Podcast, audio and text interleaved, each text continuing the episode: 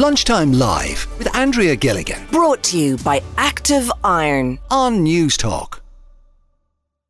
But the big talking point today is that bizarre weather phenomenon that hit uh, Leitrim town yesterday afternoon. It was hit by a localised uh, tornado. The freak weather event happened at about half past 12 yesterday. If you've seen videos or photographs, it's something you'd expect to see in the American Midwest, not in County Leitrim.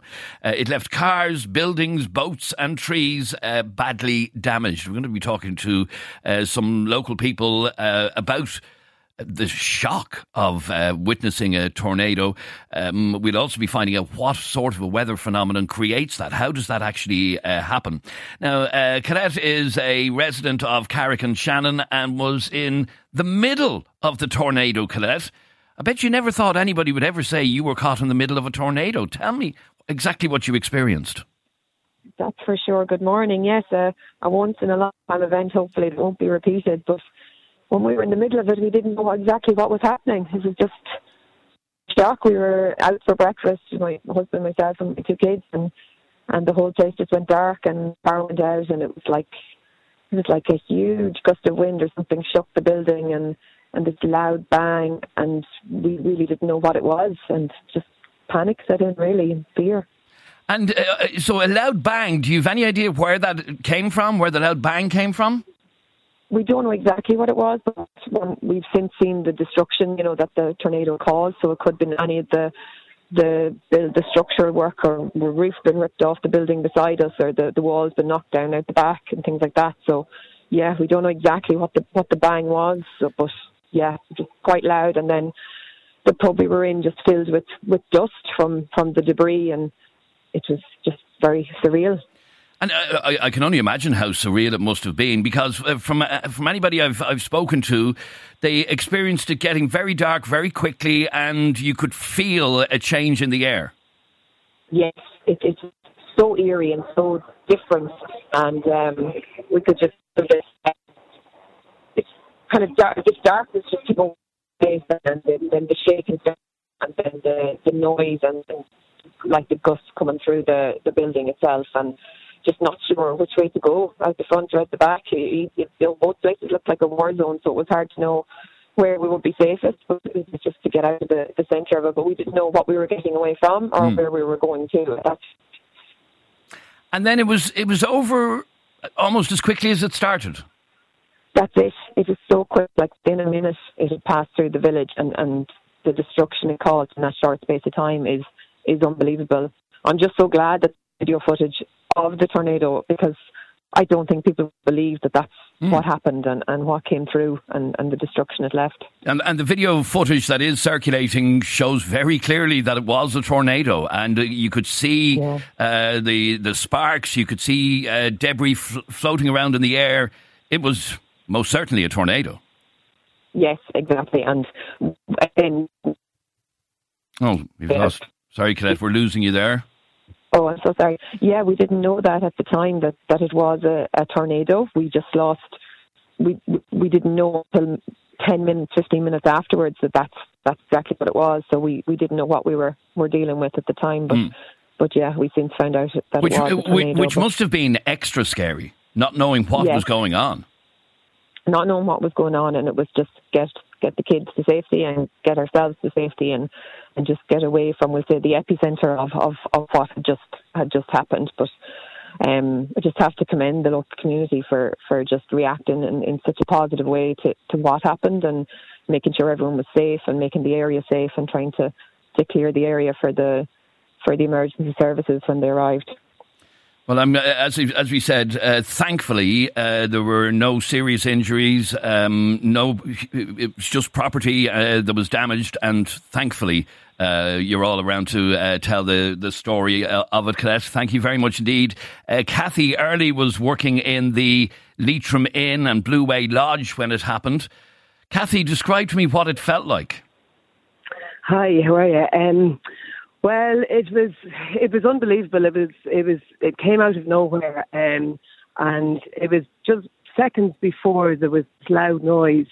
My ears popped. It was the weirdest uh, sensation. It was like going up in a plane or going up a mountain, but it was more intense than that. And then suddenly it was just this massive, as you said there a minute ago, it just went really dark. It went grey.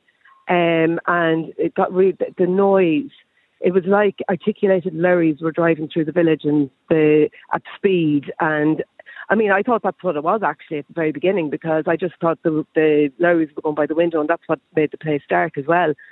But you realised very quickly because debris started coming in the windows, the doors um, blew open, and there was just dust and debris coming in the doors and the windows, and uh, you just you knew very quickly that it wasn't traffic. Um, it was very scary, and everybody got very scared. And because we didn't know what was going on, uh, my initial reaction initially was, "Let's get everybody out the back. There's a big open car park out the back. Let's, let's evacuate the building because we didn't know what was happening." But um, I was still inside, uh, you know, directing people out the back while people were out the back coming back to me saying, we can't go out there.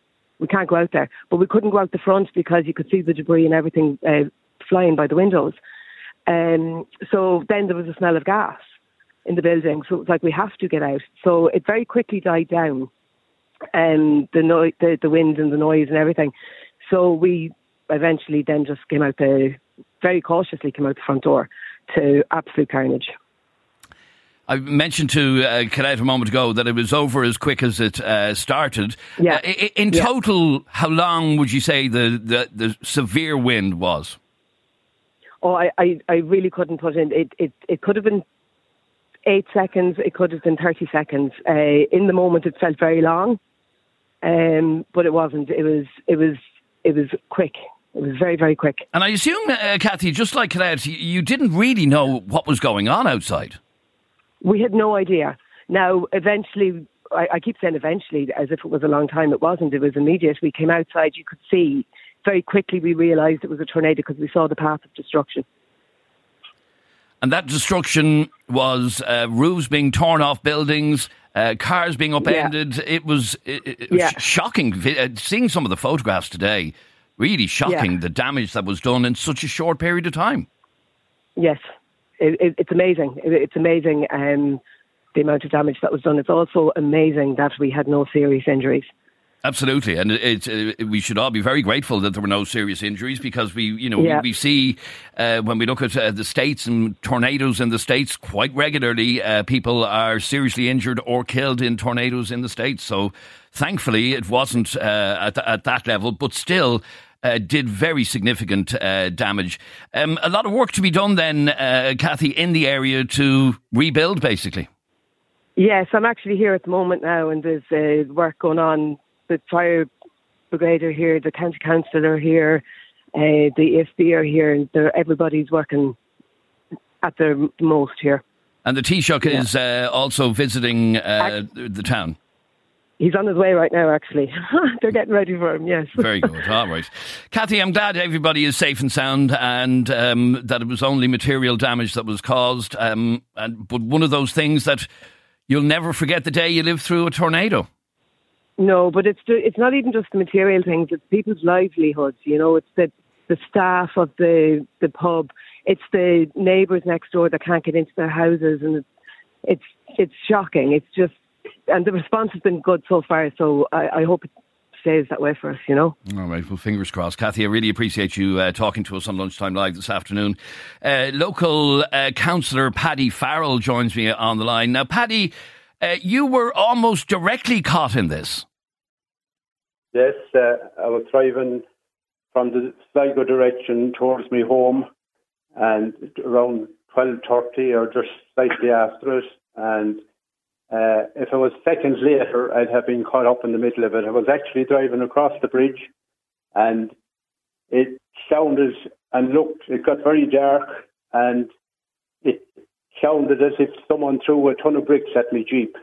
I I got a, a good fright, I'll tell you and uh, I went ho- home to the house and checked on family and friends that might have been coming behind me and seen that they were all right and I went back into the village and seen the devastation that was caused with the tornado. So, at that moment when uh, your car was being basically uh, hit by bricks, what did you think was going on? Had you any idea?